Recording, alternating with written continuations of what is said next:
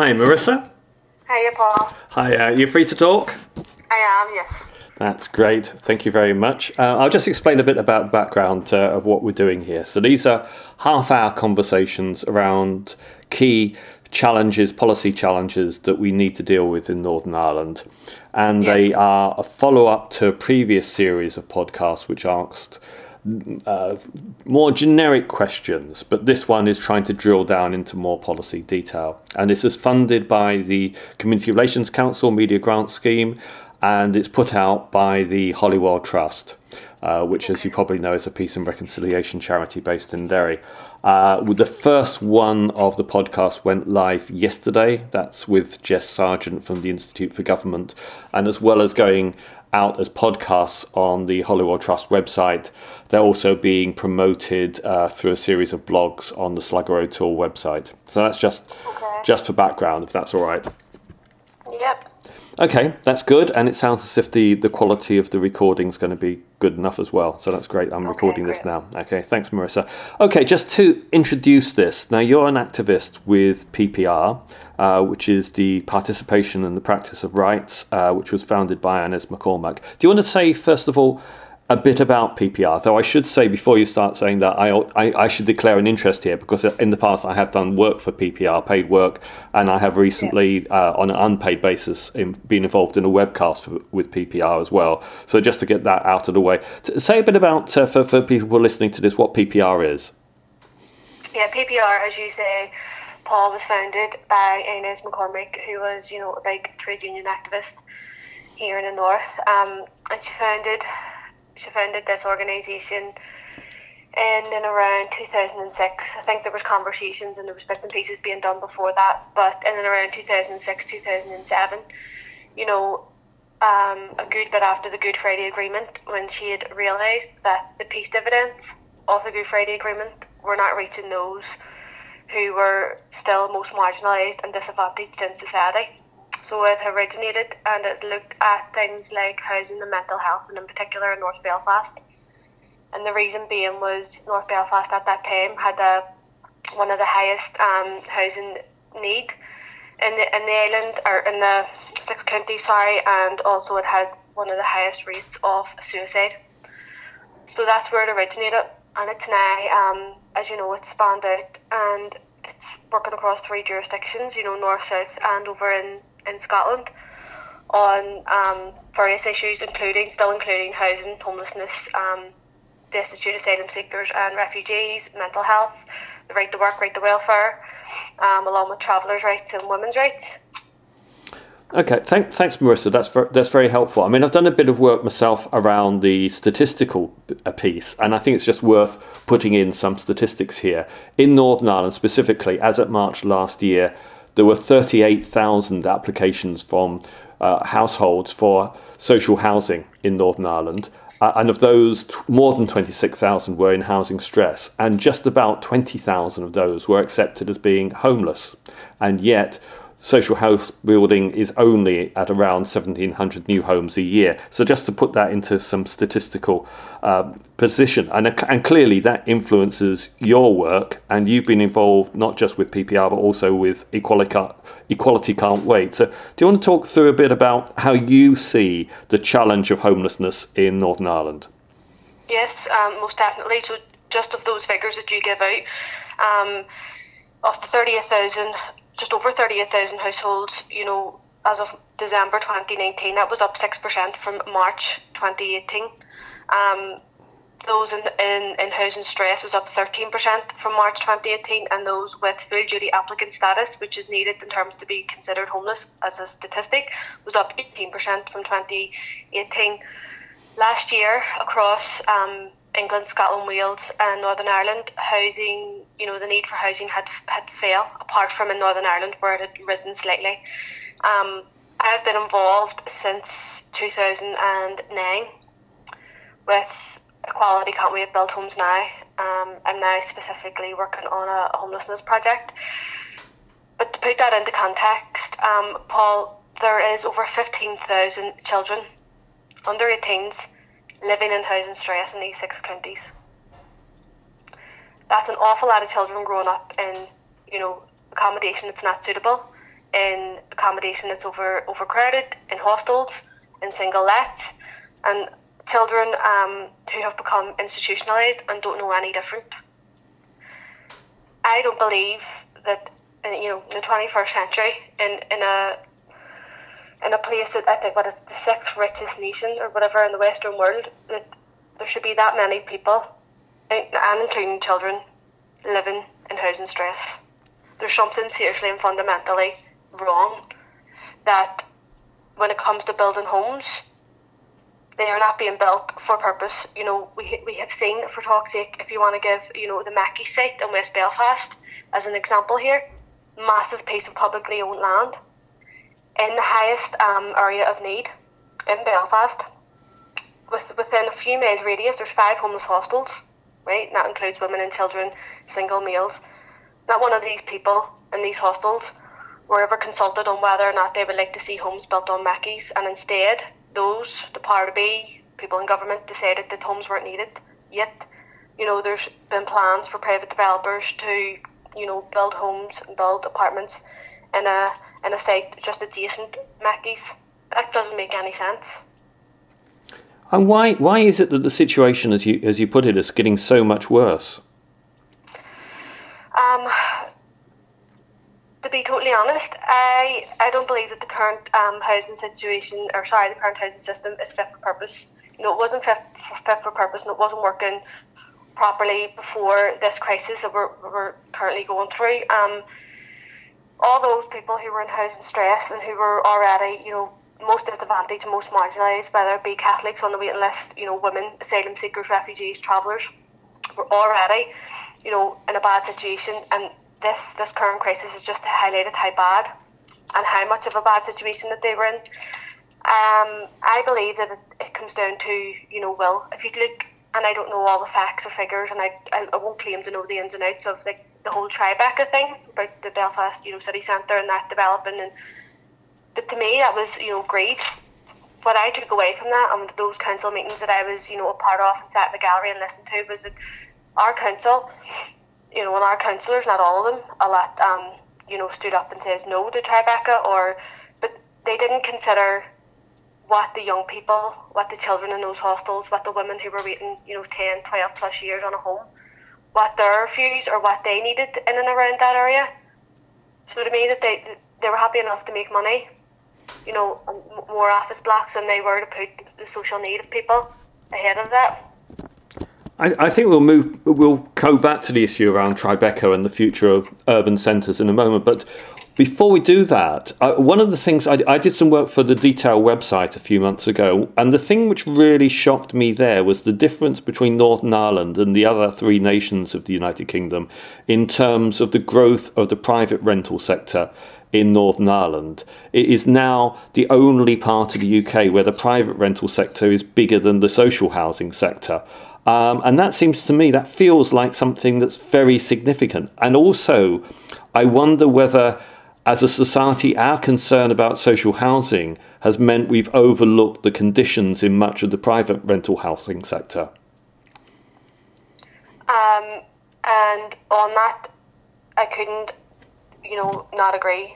I wholeheartedly believe that there needs to be a re- like, there needs to be a total reform of, of the private housing sector. There needs to be, you know, much more consistent and stringent um, policies in place because we have seen time and time again. I mean, people making money off should be the housing executive or housing association, whoever using them as single lets. You know, for talk's sake, there's a lot. We have we work with a lot of um, people who've been displaced, a lot of Syrian refugees, a lot of people you know put here under the United Nations or the, the scheme where um, they're coming from places like Syria and being placed in homes here, and they're not fit for purpose at all whatsoever. And even on that, if there's an issue, you know, we work with people who are living in these homes and say if it's dampness, extreme dampness, or you know, if there's a leak or if something's happening, they have to go through the landlord to go through, you know, an agency to go back to the housing executive. So many people like there's not one clear path of here's an issue, how do we fix it? And these people are left, you know, running in a circle trying to get something that should be, first of all, it shouldn't have been placed in homes of that standard. but second of all, shouldn't have to go through all these all these loopholes to get the basics. Um, also, the, the, the prices and the rent prices in, in private rentals, and you know, the housing executive will only pay X amount, and you have to make up the shortfall for people on benefits for people who have you know no recourse to public funds. That's quite difficult, if not sometimes impossible. Um, where there has been, even recently, the current policies around you know no evictions, need twelve weeks notice or something, something to that effect was put out. Um, it would make me think that is that going to stay in place or is that going to be rolled back because we have so many families who have tried to set up homes in private rented homes because that's all they're able to access to be then told I want you out within a month. Where do they go? Do you know what I mean? Yeah, I mean, uh, there's a lot of political attention, um, without naming particular estates, on the conditions in some of the housing executive estates and the question about why people in those estates are in some cases looking to paramilitary organisations. Yet when I go to Belfast and I go to the Newtownards Road, the conditions I see in housing there seem to be significantly worse than you'd find in any social housing estate. And I wonder whether that's something that just gets a bit overlooked in the political discourse. Um, and I worked on the Newtownards Road. I worked um, for a charity over there, and I used to say all the time, you know, I know there's a massive discrepancy and difference in terms of housing need between Catholics and Protestants, um, but that's not to say that the Protestants living in you know, PUL communities do not have a housing need because they do. It's a very type of different type of housing need. It's that the houses are quite old and they need things like you know double glazing and damp courses, sorry damp courses and new heating systems put in. Um, there shouldn't be there shouldn't be anybody living in a home in this day and age, you know, seriously affected by damp, mould, um, economy seven heating. There's there's people still living in homes with economy seven heating that we, has been I mean X amount of research done of how detrimental this can be to people's um, respiratory systems. So I, I agree with you there that there's a lot of things that have been overlooked um, and put down to there's no budget or you know, we're getting to that. That's the next phase, or we had to take this, you know, from this budget and place it into there. But there, there shouldn't be anybody living in homes that are substandard, regardless of where in Belfast it is. And of course, when we're talking about homelessness in Northern Ireland, typically we're talking about people that aren't actually on the street. But we also have a serious problem with street homelessness in Northern Ireland, which you can see if you if you go around by Botanic Avenue in Belfast or if you go around parts of the city centre in Derry. Um, yes, it's off the streets at the moment because of the COVID nineteen crisis, but we have an endemic problem of street homelessness as well, don't we, in Northern Ireland? Yeah, most definitely. And as you say, um, these people have been lifted off the street as of you know a few weeks ago, and just on that, you know, in comparison to England, for sake, the changes, the, the current you know emergency changes to our legislation have been quite uh, minor. The Minister for Housing in England, you know, has called task force, has made it a duty for local councils to house homeless people in B and in hotels and things like that. Here, it's much more ad hoc. It's much more, you know, the guidance was you have on there's emergency powers, but they're unspecified, um, and something along the lines of you know the housing executive are still going to fulfil their statutory homeless obligations. But I have an example of that. I have an example of, um, and by the way, she was a frontline worker working as an interpreter for the NHS who was sleeping, basically sleeping rough who was put into what was being deemed as a single let. Um, it was an Airbnb. She then, you know, was told that this may cost up to seven hundred and fifty pound per month. She couldn't afford that. So where they've lifted people off the street and they've put them into into um, certain accommodation, which is absolutely fantastic to see. It, it would be my worry that what happens after is this going to be rolled back? Do these people then are they put back onto the street, or where do these people go? It also highlights, Paul, that you know, matter of will, because before COVID nineteen, there was no mention of lifting people off the street and putting them into unused B and B's or hotels or whatever it was, and all of a sudden it can happen. You know, with emergency legislation and emergency power. So I think it's it's quite um, it, it's it was quite good to see. I would be worried about what happens after. Well, I think But that yes, we do. Ha- oh, sorry, we do have a, an issue with street homelessness. I, well, I think the, the, the, the challenge in a way is that uh, I, I don't want to sound uh, cynical about this, but the reality is that if people are street sleeping, then they are very prone to all sorts of infections. And in the case of COVID 19, they can be a conduit for spreading the COVID 19 infection across wider society. Now, that in a sense has been recognized as part of our society's response to the coronavirus crisis. But in a sense, that has to be a permanent response, doesn't it? Because whatever one feels about street homelessness, then actually the fact that it represents a public health challenge and risk for the whole of society surely must make governments change their attitude towards street homelessness, doesn't it? I mean, most definitely, and you would assume that logic and that you know sense would would make that a reality and a permanent factor. But I would seriously worry that, that it that it won't. Um, and when you're when you're talking of street, as you say, of all the people that I work with, you know, of all these years of working with people living in hostels or in, you know, in singlettes, and, and even people who've ended up on the street, nobody wakes up in the morning and intentionally decides, I'm going to be homeless today. Or if they do, do you know what? There are very, very few people. They're there because, in some shape or form, our system has failed them. Should it be? I mean, there was an excellent article out there recently by Extern um, around how people end up on the street. You know, there's no dual diagnosis system. There's nobody that I've came across. You know, they take things like homelessness and say addiction as two separate things when when they shouldn't be treated as such. You know, they become hand in hand. Or job losses and homelessness. Um, there needs to be a much more coherent and a much more um, you know cross cross um, departmental working on homelessness and a housing first model that has been proven you know in many Scandinavian countries and elsewhere in Europe to work. Where they place somebody in their own place and they surround that person with whatever help they need should it be mental health should it be addiction you know that's there. And then people have a safe place to go home to that is theirs, then they know that they can, you know, depend on other people around them to help.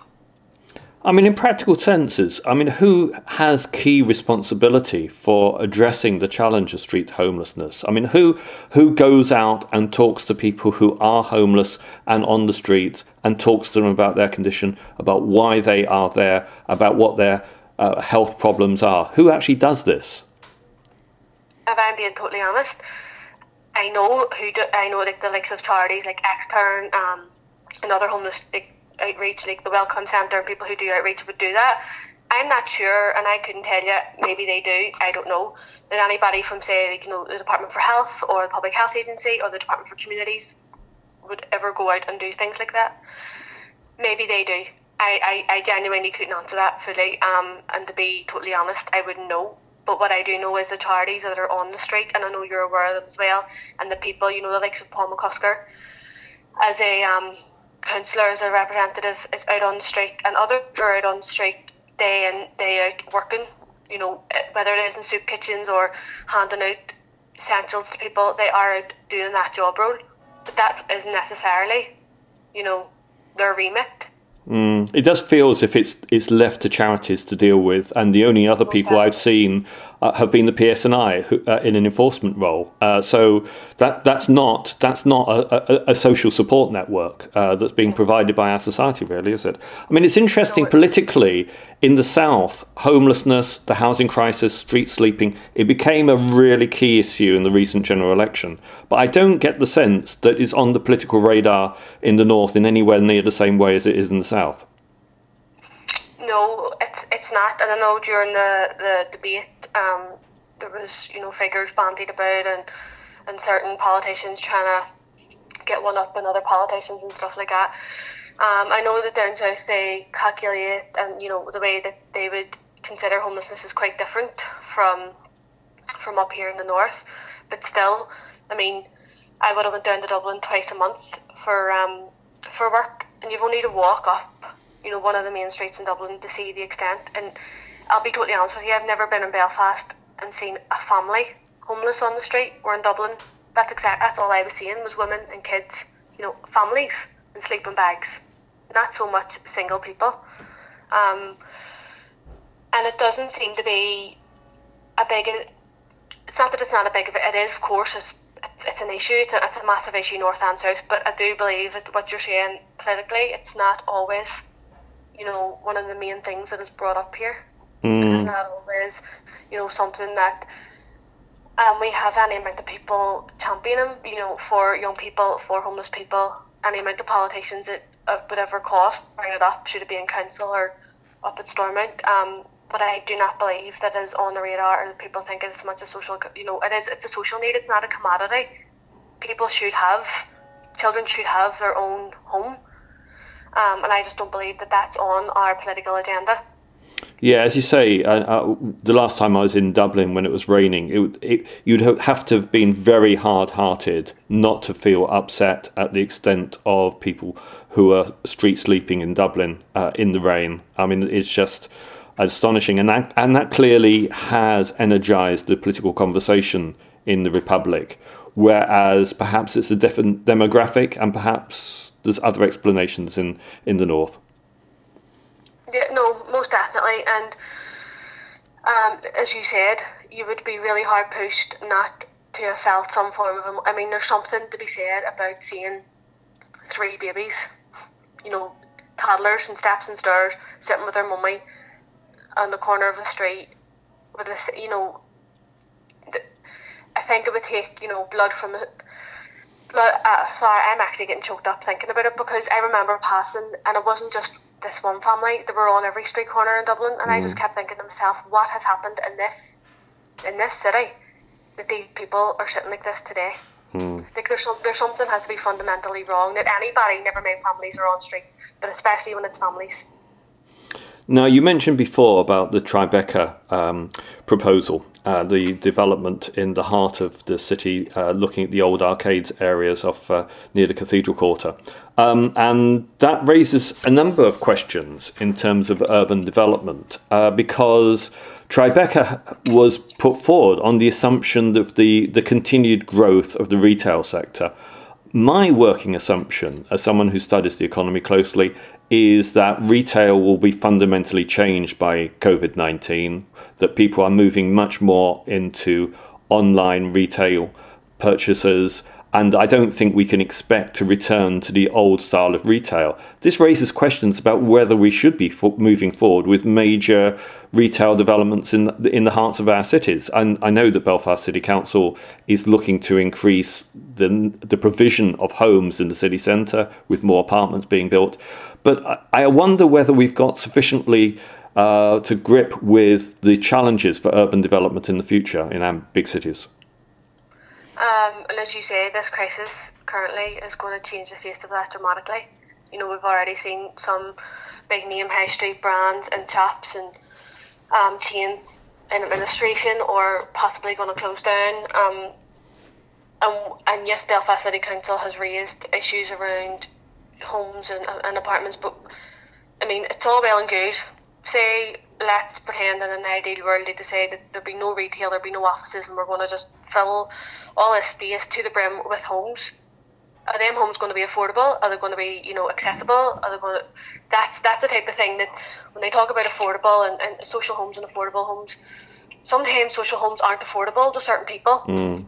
Um, we have worked and we've looked at you know different models with like, over New York where they compromise, you know, a whole range of disability access, you know, of support mechanisms in and around certain. I mean, we've seen it all over Belfast, Paul, where they, they just put up, you know, a housing development with nothing else there. Mm. Like I, I lived in one down at Sailortown where for, you know, the best part of a year there wasn't even a crossing for me and, you know, the hundred other mothers with their kids to get across the, a motorway in the morning. So it's things like that were never taken into consideration in and around Sailortown when those 52 apartments and 16 houses went up for toxic. Mm, I remember. I remember in England something similar when Milton Keynes was developed. There was large-scale housing before there was retail, a hospital, uh, other facilities, leisure facilities, yeah. etc. So you you have to be clever with urban planning really to make communities work. You really do, and I mean, there's. Uh, in terms of the Mackie site, um, the young people have been working and have been looking at, have been working with developers and on architects and looking at things, you know, like certain places in, in Holland that seem, you know, there's, there wasn't room for, for toxic, say, 20 houses with 20 gardens, but there's a community garden or there's, you know, a play facility and there's certain places where, you know, cars aren't allowed. So all that needs to be thought about as opposed to let's just stick up 100 odd apartments and tell people you can move in here if you want. But can they move in? Can they afford to move in? You know, is it right for them and their family? In England, one of the one of the measures that's been adopted is was, was when there was a reduction in demand for offices. There were uh, simple planning routes to convert offices into homes, but there've been criticisms that the homes were actually of poor quality. Do you see that as as a route, as as perhaps there are fewer offices and shops open in the city centres as COVID nineteen has a longer term impact? Do you see see that as a, a route more conversions? Um I mean, possibly. If you look at the amount of, I mean, this is brought, like, look at the amount of people working from home, where before you maybe were told, you know, by your company it's not possible.